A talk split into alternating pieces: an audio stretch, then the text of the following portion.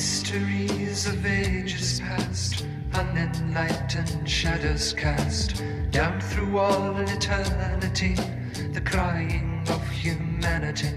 Tis then when the hurdy-gurdy man comes singing songs of love. Then when the hurdy-gurdy man comes singing songs of love. Hurdy-gurdy, hurdy-gurdy, hurdy-gurdy, gurdy side. Hurdy-gurdy, hurdy-gurdy, hurdy-gurdy, hurdy-gurdy. Hello and welcome to episode 8 of Ghost Stories for the End of the World. Hope you're good. Uh, I just want to start out with a little bit of housekeeping with regards to the last episode because somehow, and I do apologize for this, but somehow I completely overlooked another weird twist in the epilogue, uh, the epilogue even to the Matanza. And I'm kicking myself for forgetting to mention this, but basically, in short, after Bernardo Provenzano was captured in 2006, he tried to kill himself in jail. And when he was transferred to a different section of the prison in Palermo to be placed under suicide watch, a number of mafiosi who were watching him from their cells started calling him a policeman and a rat. And it turns out a few pentiti have since claimed that Provenzano may well have traded Toto Riina to the government and destroyed whatever blackmail material or offshore bank account information there was in the safe in Riina's house in exchange for more of a hands-off approach from the incoming uh, Forza Italia government. And you know he was looking for some breathing space as well to like reorient Cosa Nostra's business priorities as they lost more and more control of the heroin trade in the 1990s. So that got lost in my notes somewhere for last episode. And again, I'm sorry about that, guys. Um, I've also had a couple of nice emails over the last week. So I've been buzzing a little bit about that. And because it seems like this thing is spreading around a bit. And I've realized that I'm feeling more motivated to knuckle down and try to keep a more consistent release cycle going. Maybe because I know there's actually there are real people listening to this now and they're apparently enjoying it and sharing it with their friends. Despite the Yorkshire monotone kind of taking the poetry of the Italian language and turning it into prose. And I also and I also kind of dig how because we don't have a Twitter or a Facebook or really any proper promotion, this is spreading via word of mouth out there um, on the the weird parts of the internet. So it's kind of like a video nasty horror film that kids are passing around to each other in school or something like that. It's proper underground, so I like that. Um, I, a few of the emails were queries about what the future shows will be about, and I've had some much appreciated tip offs, which I'm going to investigate. Um, the thing that I was asked quite a lot is whether I'm going to be going deeper on the CIA and specifically Alan Dulles. And I can say absolutely 100% we will be returning to both of those uh, time and again in upcoming episodes. So don't worry about that. Um, but what I'm trying to do is avoid going the more obvious routes. So for me, it's about finding the stuff that it's not as well known, but it's just as strange and interesting and consequential. You know what I mean? So yeah, uh, it's been very nice to hear from you guys. Nice to uh, chat to some of you. I'm glad you're enjoying it so far. So hit us up on ghoststoriesend at gmail.com and I might make it a, a, thing to reply to a few questions or, or talking points or whatever at the top of each show going forward, if enough roll in.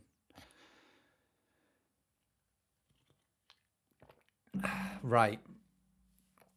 It's been a long strange journey through Italy. And now we have one more stop to make before we wrap things up and turn our attention elsewhere. And this one, to my mind, ties together all these different strands that we've been following for the last few hours of the show. And it's such a sprawling story that initially it was difficult to find a way into it, despite many attempts to streamline it and break it down to the basics. So let's begin. At long last, the long promised, long heralded chat about Roberto Calvi, Propaganda Due, and the collapse of Banco Ambrosiano.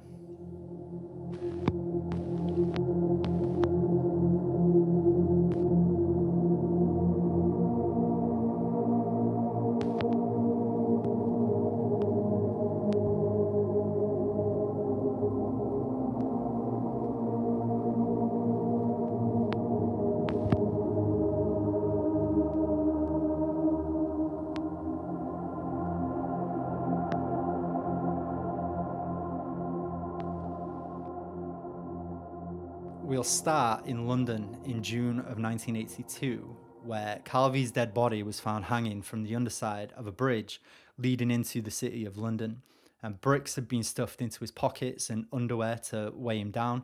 And he was carrying about 15 grand in cash in bundles of Swiss francs, English pounds, uh, Austrian shillings, American dollars, and Italian lira. Calvi was the chairman of Banco Ambrosiano, and a month after he died, the bank would collapse completely. The day before his body was found, his secretary had taken a swan dive out of a fourth floor window at the bank's headquarters in Milan.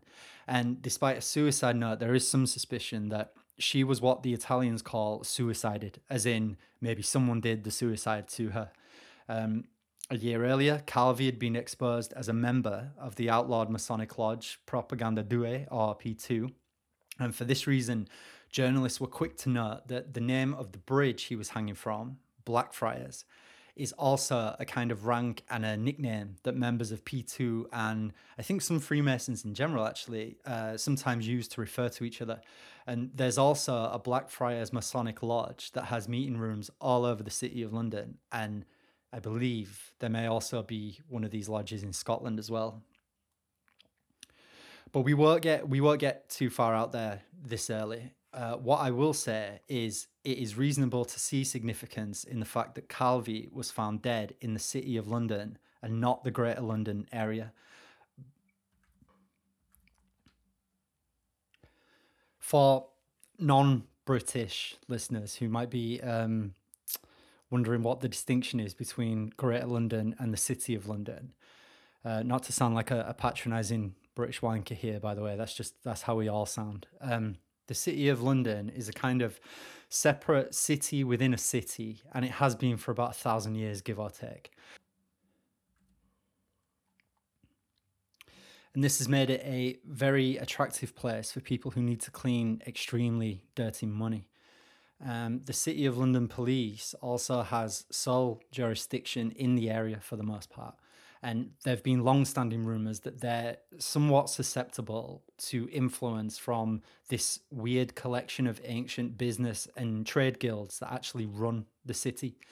And this, again, can sometimes lead the police to uh, police the area in a way that is a little bit too um, relaxed, let's say. In 2019, for example, a review conducted by Her Majesty's Inspectorate of the Constabulary concluded that the city police were falling way short of all the metrics they use to judge how hard and how seriously a given police force is trying to fix corruption issues. It concluded that administrative and complaints processing teams were understaffed despite being adequately funded to fill those positions, and that not enough was being done to address everything from conflicts of interest, like cops having undisclosed second and third income streams, to uh, cops pressuring victims of crime and criminals alike using what the report uh, described as sexual blackmail. But like all these types of reviews, you know, the inspectorate still concluded that the city police were doing a, a bang up job, so no need to look too closely, I guess. Anyway, the cops at the time immediately concluded that Calvi had committed suicide, and they stuck to this story despite the skepticism of the media and Calvi's family. And I mean, who who knows? Maybe the police genuinely did believe that it was a suicide, but also maybe, they were encouraged towards this conclusion by certain interested parties.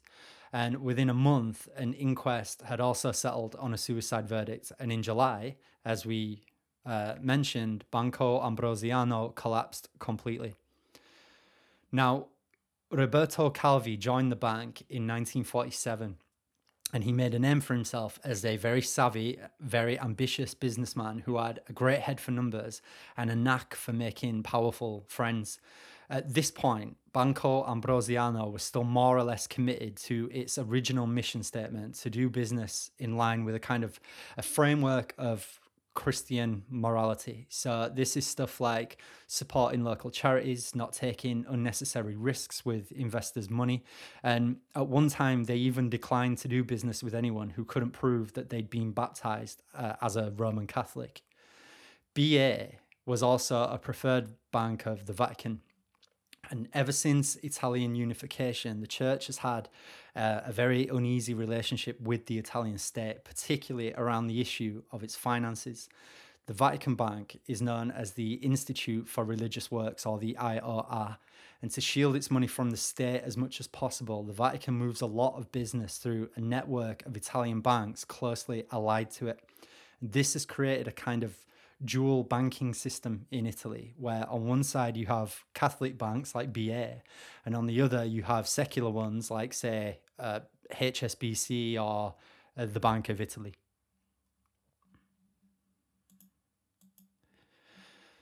The Vatican itself uh, is estimated to be worth about $3 billion all told when you factor in all its assets, its properties, its stock shares, its, its cash on hand, and so on.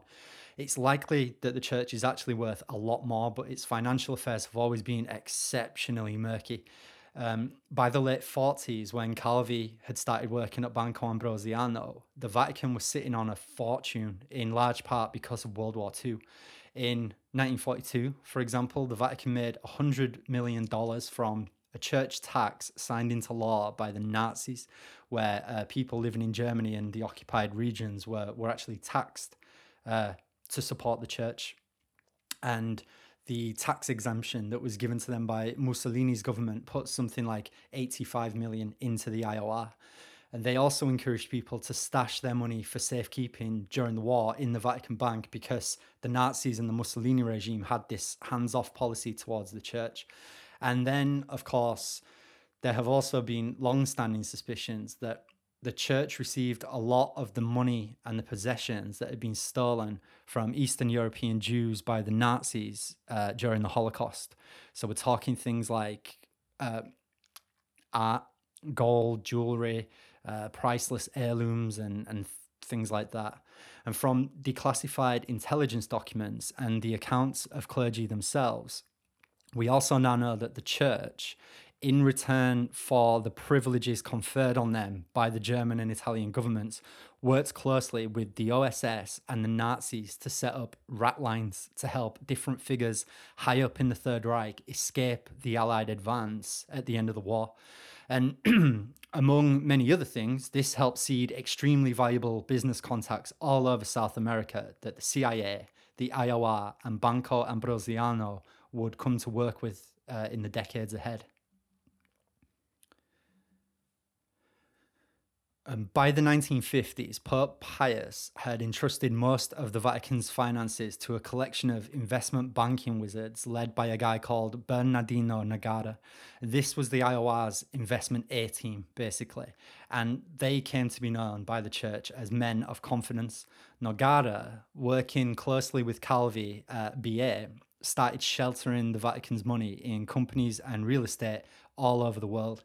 And by the 60s, the church was making an absolute killing from a bewildering array of offshore holdings, real estate, and stocks in some of the biggest companies on the planet. So we're talking things like IBM. There's that another Nazi link there, of course. Um, General Motors, Shell Oil, weapons manufacturers, various real estate firms. They even owned a piece of the Watergate Hotel and shares in a pharmaceutical company that made the pill too. And you know, when you see something like that, you can't help but think they're obviously just fucking with us here, aren't they? You know. And the key development that Nogara brought to the mix was to suggest that the church begin lending money at competitive rates of interest, which the church was happy to do, uh, because this ensured that they'd need Banco Ambrosiano to facilitate the money lending. Uh, due to a religious edict that had been issued back in the 19th century that forbid the Vatican Bank from directly engaging in what it referred to as, as usury. Nogara died in 1958, but the investment and the money lending strategy that he devised was going to remain the, the kind of the underlying template in the decades ahead. And although Calvi had helped implement a lot of this, and he'd made a, a, ton of connections in the, the upper echelons of the clergy and Italy's business elite by devising a mutual fund for investors at BA, by the mid 60s, he was stuck in a, a fairly dull managerial role and he was looking for that next step up the ladder.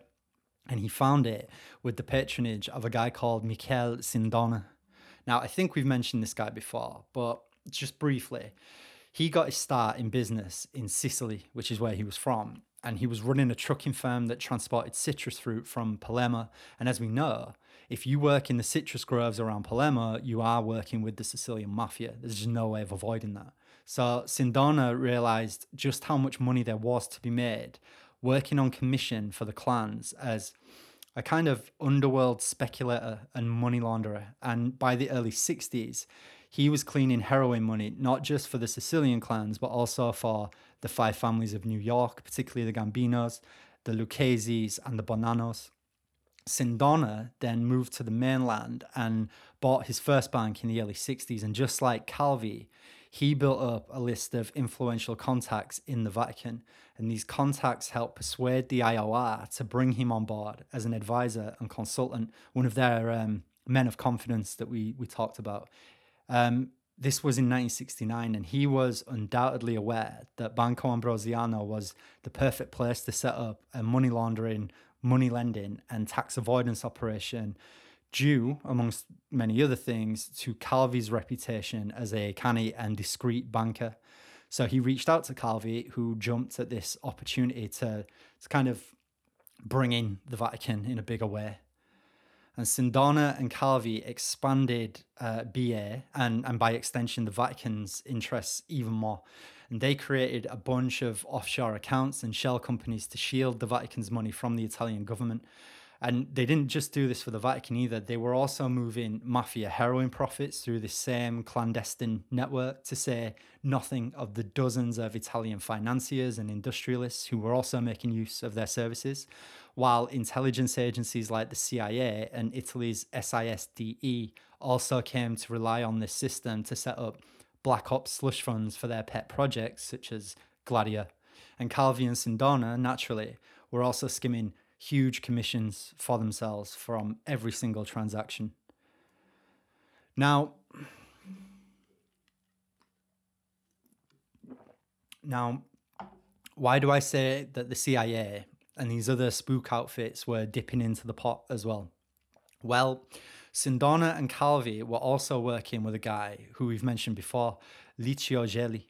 Gelli is one of the darker characters in this period of Italian history, which I'm sure you get by now. That's saying a lot. Um, so just to have a run through his CV again, in case you missed the the Years of Lead episode. Gelli was a committed fascist who'd fought for Franco in the uh, Spanish Civil War, and he was a full throated supporter of Mussolini's government and a kind of ambassador to the Nazi regime. In fact, he was on such good terms with them that he he played a pivotal role in helping some of the most notorious Nazis like Klaus Barbie get to the Vatican rat lines before they could be arrested for war crimes and the part they'd played in, in the Holocaust. After World War II, he worked as a a triple agent, I suppose you could say, for the CIA, the KGB, and the Italian secret services. Now, if you find the KGB connection a bit anomalous here, also remember that Gelli was primarily primarily driven by profit and power. So my hunch is this was him spreading his bets in case the Cold War went the Russians' way. And he also helped plan the failed Italian coup d'etat of 1970, Operation Tora Tora, which entailed liaising with NATO and the mafia. And most crucially, there is evidence to suggest that he was paid directly by the CIA to plan a series of false flag terrorist bombings throughout Italy as part of the strategy of tension that developed during the years of lead. You might remember that we covered an Italian court decision from earlier this year. That's that's 2020 for you guys listening in the future. Uh, and this decision confirmed that he had a direct role in planning the Bologna train station bombing of 1980, which killed 85 people and was carried out by an underground fascist group called the Armed Revolutionary Nuclei. And of course, he was also the head of, of Propaganda Due, but we'll get into that in a little bit. So by the start of the 70s, the IOR was a major shareholder in Banco Ambrosiano, and they developed such a close relationship with Calvi that he was now nicknamed God's banker. Um, Calvi and Sindona were especially close to one Bishop Paul Marcinkus, who was a Chicago born clergyman who rose to become the chairman of the IOR. And we can think of him as the, the Vatican's conduit to BA after this point, because at least as early as 1959, on behalf of the Chicago Archdiocese, Marcinkus had reached out to Michele Sindona, who was by that point well known in US financial and organized crime circles, to, to consult him about places to invest um, the Archdiocese money. And it goes without saying that the Chicago outfit and Sindona's own friends in the Gambino family are also lurking uh, just out of sight here too. And Marcinkus and Sindona, together with the Continental Illinois Bank and Trust Company, formed a kind of consortium to acquire Banco Privata, or Banca Privata even, which was another Milan-based bank. And Sindona also bought a controlling interest in the Franklin National in America in 1972, with Marcinkus supporting his application and plenty of mafia money backing up the purchase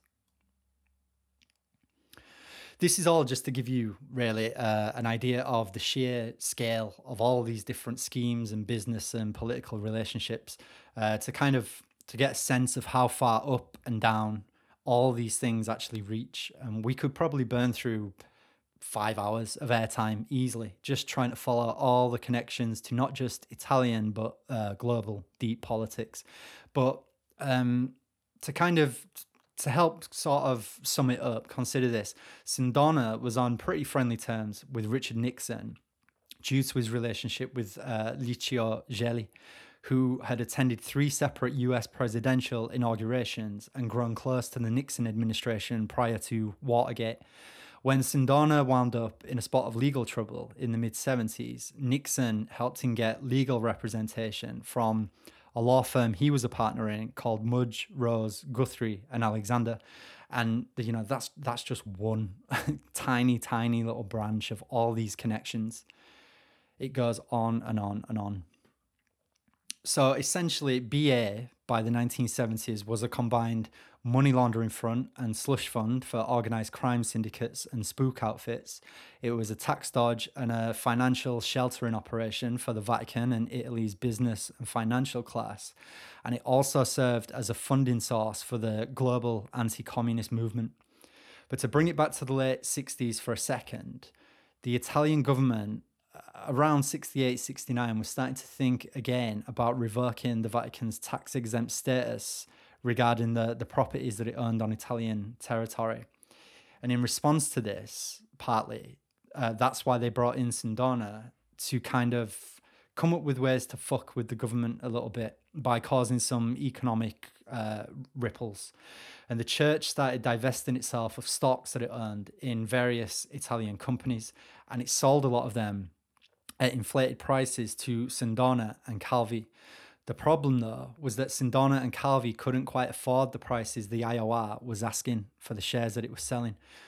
So they started siphoning off depositor and investor funds from BA, another Sindona bank called Banca Unione and Banca Privata. And they then moved all this money through a bunch of shell accounts and Zurich banks to buy these stocks, while Sindona could use the Franklin National to wash more money create fraudulent letters of credit. I know you're not following what I'm saying anyway, right? That's that's okay. That doesn't matter. The real question is this: Was all this legal? Absolutely fucking not. But we were making more money than we knew what to do with. And through all of it, Gelli leveraged his political connections and a system of blackmail and kickbacks and payoffs to keep investigators away from what was happening. And for a time, it was good, it, it worked. But Sindona had never figured on a market crash, which is exactly what happened in 1974. And it, it sank the Franklin National almost overnight. He personally lost $40 million and wiped out tens of millions more in mafia heroin profits that he'd tied up in the bank. He was way over leveraged at this point. The Vatican also lost between 30 to 60 million of their cash. So, you know, Sindona had managed to get himself on the wrong side of God and the devil here. And after trying to embezzle $30 million, allegedly at the direction of the mafia who wanted their money back ASAP, the bank was forced to ask the US Federal Reserve for a billion in bailout money to safeguard its customers and investors' money and it was then declared insolvent. Sindona was placed under investigation for fraud, and he assumed that Calvi, Gelli, and Marcinkus would be able to pull some strings somewhere to get him off the hook and somehow rescue the Franklin National. Uh, this help wasn't forthcoming though, so in 1977, Sindona launched a strange kind of PR campaign to put pressure on Calvi and Banco Ambrosiana to help him out. And a series of posters went up all over Milan that sometimes implied and sometimes explicitly stated exactly what had been going on at BA since Calvi and Sindona took control of its investments. By that point, Calvi was the bank's chairman, and the reputational damage he was suffering was starting to make him and the bank's clients and the Vatican and the surrounding network of crime syndicates and Italian elites uh, pretty nervous, frankly. In 1978, the Italian government launched a formal criminal investigation into Banco Ambrosiano in the wake of the Franklin National collapse. And when something like this happens, in the words of Joe Pesci, you know people are going to get clipped.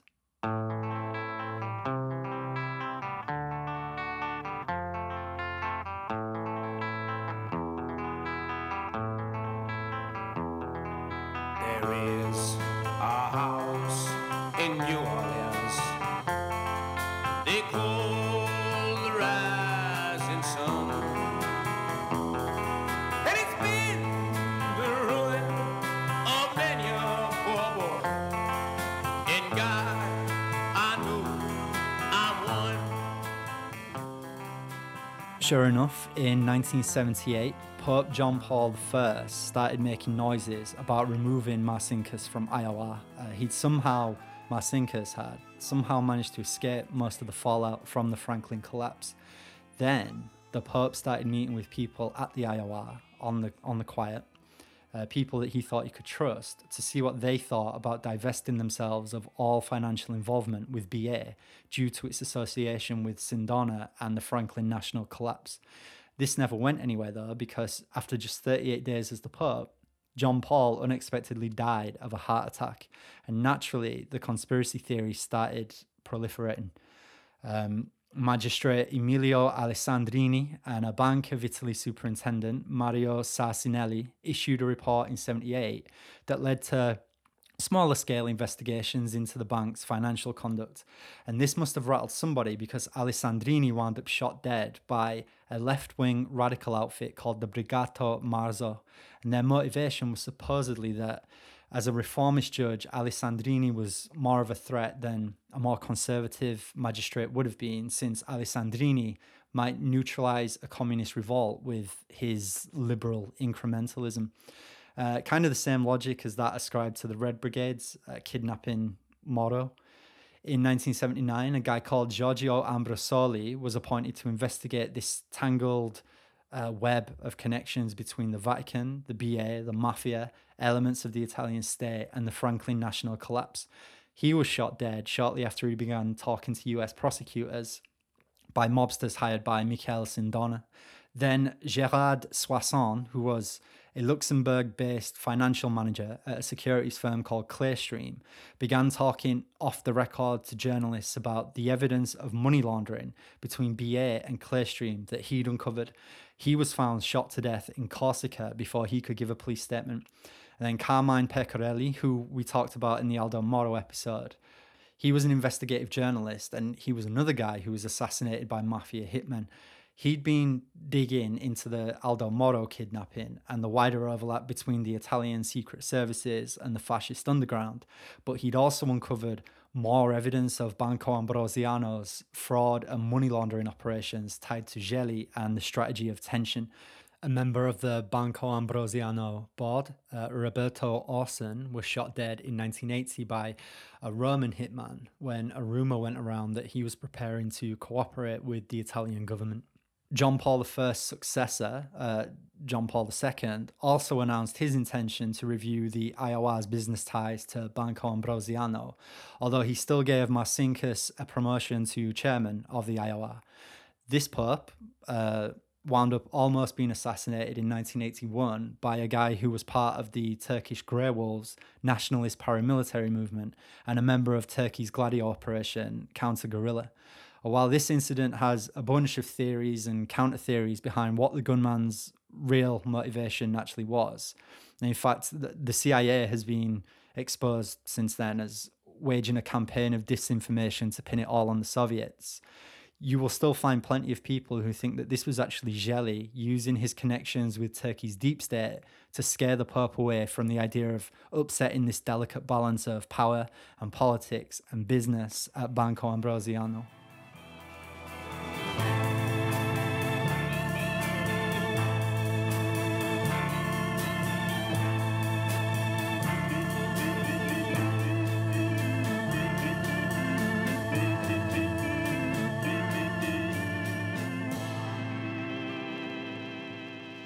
By the early 80s, BA was sending money absolutely everywhere. And the CIA, with the help of Vatican bank insiders, was using a series of BA shell companies and secret accounts to pour funding into the Polish anti Soviet trade union Solidarity. Calvi and Gelli were busy financing death squads all over South America to prevent what Calvi referred to as philo Marxist movements from undermining the church's influence in the region. They part financed the Somoza dictatorship in Nicaragua, and then after that was overthrown by the leftist Sandinista movement, BA was one of many banks laundering millions in cocaine profits that the CIA was using to fund the Contras campaign of assassination and terrorism against the new government and its supporters. And despite maintaining friendly relations with the British Secret Service, Calvi still found himself under investigation by MI6 when he and Gelli brokered a series of arms deals between the governments in Argentina and Peru at the height of the Falklands War. So things were starting to flake out big time around this point, and Calvi was arrested on suspicion of fraud and exporting money illegally out of Italy in 1981. These transactions had left a gigantic hole in BA's finances. Uh, some estimates put it as high as 2 billion, and he knew $2 billion, that is. And he knew that the mafia, among many other parties, would be intent on getting back every single penny. So he tried to kill himself in prison while he was waiting for the trial to begin. And eventually he was given a four year suspended sentence. But during the course of the investigation, the cops had raided one of Licio Gelli's houses and it was here that they found the famous Propaganda Due or P2 membership list. Gelli was named as the lodge's Grand Master, and his list contained the names of nearly a thousand, or maybe just over a thousand people actually, from all different levels of the Italian security state and political establishment, as well as prominent businessmen and organized crime figures. And among them was one Silvio Berlusconi, and of course, Calvi and Sindona's names were also on there. And there were even priests and bishops listed as members, although the Vatican had a long standing decree that forbid members of the clergy from becoming Masons. Now, naturally, and naturally, the, the possibility that a sect of neo fascist Freemasons could have been secretly orchestrating all of post war Italian history to overthrow democracy and lay the foundations for a far right Italian rebirth project, as Gelli called it, was. Well, it's huge news, isn't it? I mean, it still freaks me out to think that there is like a for real no shit Italian lali lule lo and I've been reading about this stuff for years now, but it still freaks me out to think about it. Um, and it also later turned out that although the Italian Order of Masons had outlawed uh, propaganda due in the 1960s, Gelli had been setting up P2 lodges all over the world in places like Argentina, Venezuela, France, Bolivia, Portugal, Nicaragua. Um, and not surprisingly, there's a direct correspondence between where a lot of the escaping Nazis ended up at the end of World War II and where Gelli would set up his lodges. And these lodges were just one part of what some researchers now call the spider network, and which I've referred to it before as this worldwide fascist underground that exists. And if we can step away though from the idea of a conspiracy theory for a second, which is it's kind of a toxic and useless term anyway now in in 2020. Um, but I don't personally think there's anything all that surprising about wealthy or powerful people who have the same political ideology, uh, linking up with other wealthy and powerful people in pursuit of a common interest, which is making more money and acquiring more power and gradually undermining um, decadent democracy. Um, but the thing is, it's just that these guys happen to link up with each other in a Masonic lodge, which lends it this weird occult sort of uh, framing. Um, but it's safe to say that that the P2 Lodge, or at least this shadow world of Italian neo fascist networking, it's survived right up to the present day. I mean, Italy has since gone through a P3 and a P4 scandal, and the modern alt right leader Matteo Salvini is currently engaged to Francesca Verdini, whose dad, Denis, was embroiled in the P3 affair and he was also a close ally of Silvio Berlusconi. And in fact, Gelli once said of Berlusconi that Forza Italia was clearly implementing the rebirth project that Gelli had been working towards as Grandmaster of P2. Anyway, Mario Sarcinelli and Paolo Baffi, who'd both been assisting uh, Alessandrini, we'll remember, were both fitted up for financial misconduct and tried for official corruption. Uh, they were acquitted just before Banco Ambrosiano collapsed, and it later emerged that P2 and the Vatican had been leaning on elements in the police and the judiciary to arrest them and force them out of their jobs. The guy who was um, brought in as Calvi's replacement after he'd been arrested, um, I can't remember his name either now. Jesus, that's bad. I'll have to I'll have to try and edit this in at some point. Um, Roberto Razzoni. Uh, anyway, he he was installed as deputy chairman for the time being, um, and the Banda della Maglia, uh, the the Roman mafia, were deployed to kind of put the frighteners on him and force him out. And he ended up quitting after three months of sustained threats and intimidation towards him and his family.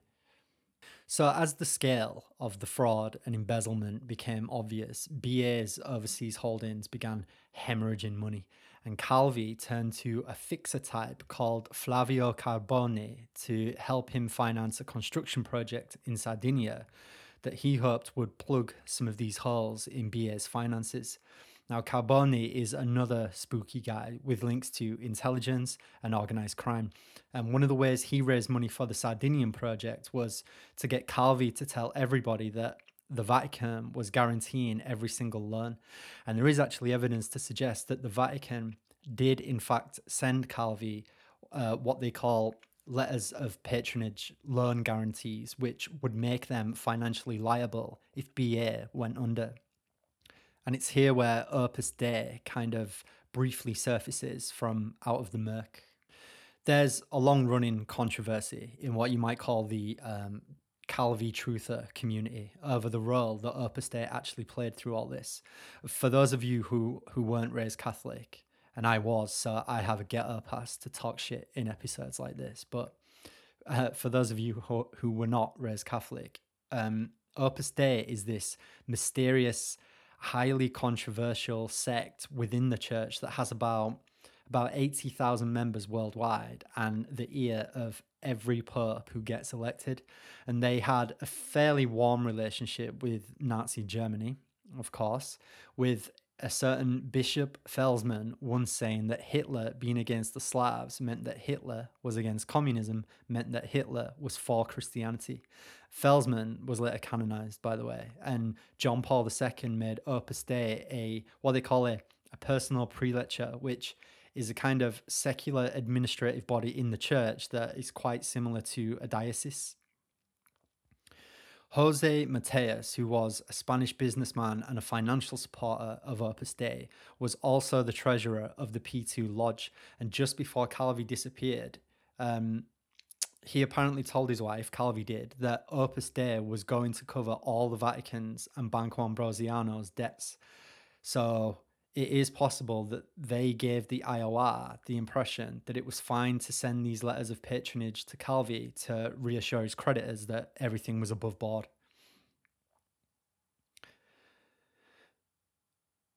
Whatever the truth of all this, Calvi knew that there was no way out of the hole he was in, and that no amount of construction projects or letters of patronage from the Vatican would really be able to prevent BA from collapsing. So he asked uh, Flavio Carboni for one more favour, which was to smuggle him out of Italy and get him to safety somewhere before the police or the mafia came looking for him. Um, his wife and daughter were already on their way to the States at this point, which is apparently where Calvi had been planning to meet them, and London was only supposed to have been a stopover. The one thing that Calvi took with him of note was a briefcase stuffed with blackmail dirt on a host of shady figures in the world of Italian politics and business.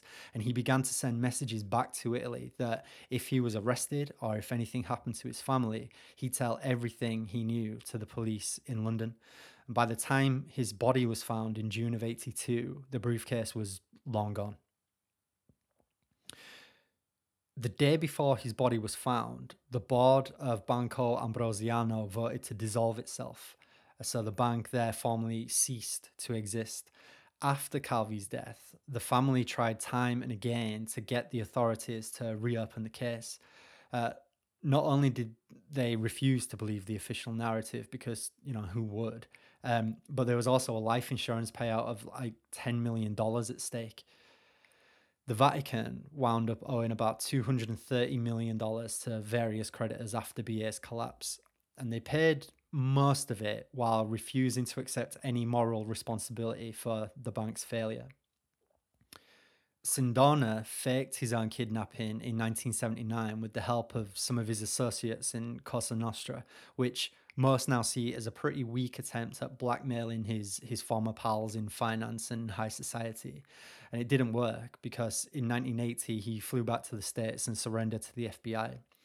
The Italian authorities extradited him back to Italy in 1984 and he was given a life sentence for commissioning the murder of Giorgio Ambrosoli. In 1986, he died of strychnine poisoning in prison, likely because he was he was on the verge of cracking and becoming an informant. Licio Gelli ended up on the run, first in Switzerland and then in South America. And he was likely using the very same underground rat lines that he'd helped set up for escaping Nazis back in the 40s. He was already sentenced to heavy jail time in absentia, and he surrendered in Switzerland in the mid 80s. His extradition to Italy needed a team of 100 police snipers and a bulletproof motorcade to make sure that he got to prison alive. And in 1992, he was given an additional 18 years for his role in the collapse of Banco Ambrosiano, the same year that 16 members of P2 went up on charges of subversion, conspiracy against the state, and conspiracy to commit acts of terrorism. Uh, he was nominated actually for a Nobel Prize for Literature in 1996, sponsored by Mother Teresa, of all people. And he escaped from house arrest in 98. And after a lifetime of intrigue and conspiracy and murder and corruption, he died a free man in Tuscany in 2015. The Calvi case has been reopened and closed a couple of times through the years, but in 2004, the Italian courts finally delivered a verdict of murder. Uh, that's since become the official narrative, and the details of the actual killing can be found in this excerpt from an independent article from February 2004 headlined Unearthed the True Story of Roberto Calvi. It was about 9 pm on a June evening in 1982 that Roberto Calvi left his Chelsea flat to enjoy a meal of pasta and beans.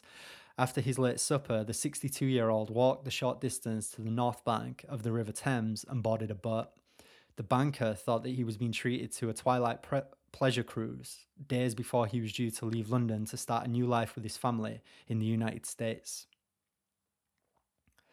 It was while he was standing on the boat that his killer came up behind him and placed a rope around his neck. His assassin garroted him, pulling the orange cord with such force that he lifted his victim into the air.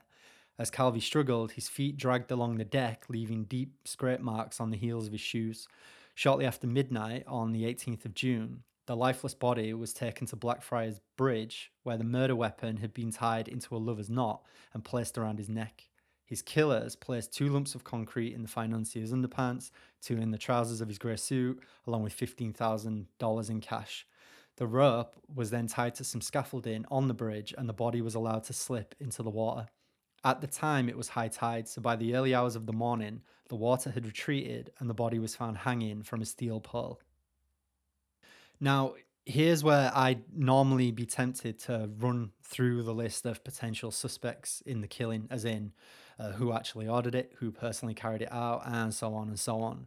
Uh, for me, the most obvious prime suspect of actually killing the guy is a small time drug dealer called Sergio Vaccari. He was found stabbed to death in London three months after Calvi was killed. He was carrying a bunch of Masonic documents written in a strange code that a private investigator hired by Calvi's family, a guy called Jeff Katz, uh, was able to translate as alluding vaguely to the Calvi hit. It's likely that the mafia uh, had commissioned the murder, but they subcontracted the hiring of the actual killer to their associates in, in Britain a UK based Sicilian mafiosi kill, called um, Francesco Di Carlo, who ended up flipping, has also been accused of actually carrying out the killing. Uh, he maintains that he wasn't involved, but he knows who was, and it was somebody very close to P2 and the Italian Secret Services. Five people were eventually tried in Italy in 2005. Um, among them, a Cosa Nostra capo called Giuseppe Calò, the investigators continually received death threats and even bullets in the post as the trial rolled along. All five suspects were eventually acquitted. But here's the thing, right? This is what I've been thinking the more I've, the deeper I've got into this. Me just listing a bunch of names actually misses the forest for the trees when it comes to something like Banco Ambrosiano and Roberto Calvi. Uh, there are fairly regular stories about how like this time investigators have finally cracked the case and they're closing in on mafiosi X, Y, or Z as a result.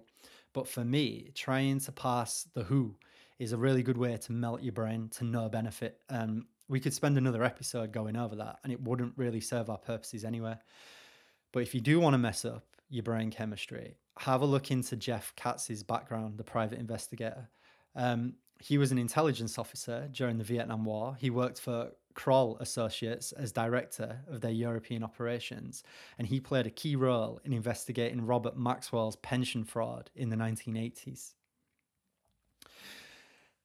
Anyway, if you'll if you'll permit me uh, Springer's final thought type moment, um, the point I was trying to make is that um, ultimately Calvi was involved in a rigged game and forces infinitely larger than himself were driving events. And just like the, the countless people who wanted and needed him dead, Calvi was only a node in this broader system of occult shadow networks within occult shadow networks.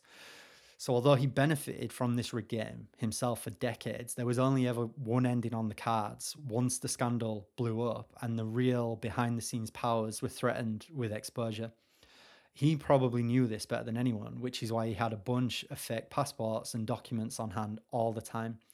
And the thing I'm struck by the most, as I've read uh, deeper and deeper into this, as we've moved deeper and deeper into like the gloom of Cold War Europe, is that even the real power players, like the, the people who thought that they were the puppeteers, even they didn't really know what was happening a lot of the time. Um, we talked about the the billions that were lost in Banco Ambrosiano's collapse.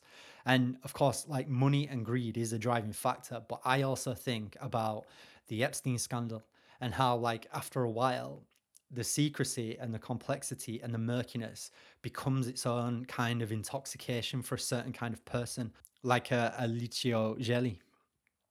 And I mean, after a certain point, you don't really need the money or even the political influence anymore, but the fact that you can move with ease between uh, the normal world and a much stranger, darker world that is is parallel to this one, while carrying the secret knowledge of like a thousand dirty deals and hidden engines driving the events in birth, and knowing um, you are crushing your enemies and and even driving history itself becomes just as valuable and worth killing for as like all the ideology and drug money and political influence ever could be.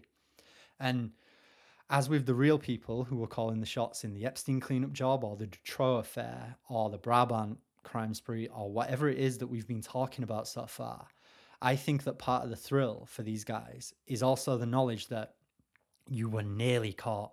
Like that the shadow world that you live in briefly overlaps with this world, and that for a moment everything was on the table and everything was up to be exposed. And then, with like some deft maneuvering and timely payoffs and phone calls and the right threats made to the right people, uh, you managed to close off your shadow world again and and seal it up against the light and move everything back into the fog, knowing that you you are safe again in the dark.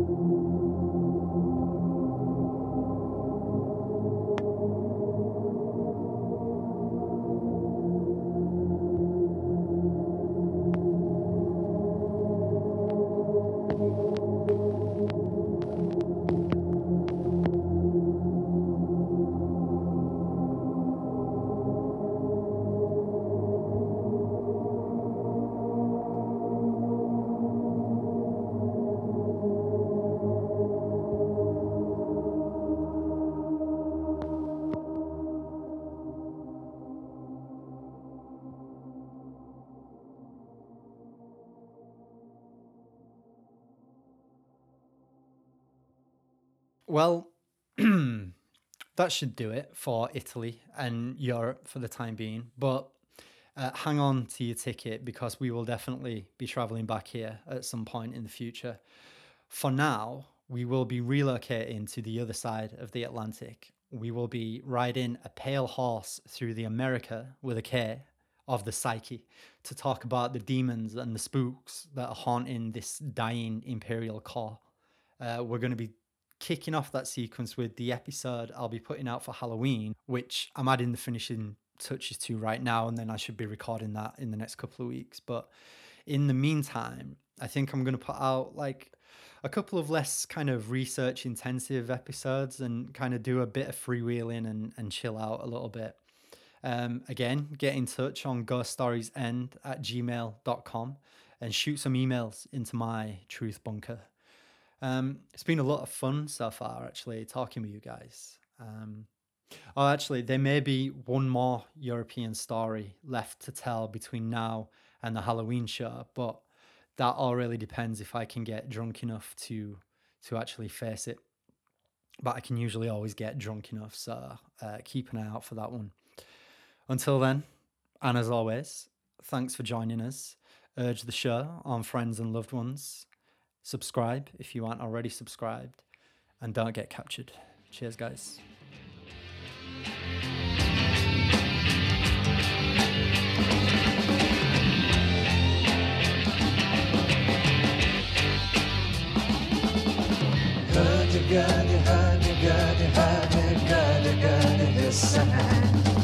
Here comes a roly-poly man and he's singing songs of love. Roly-poly, roly-poly, roly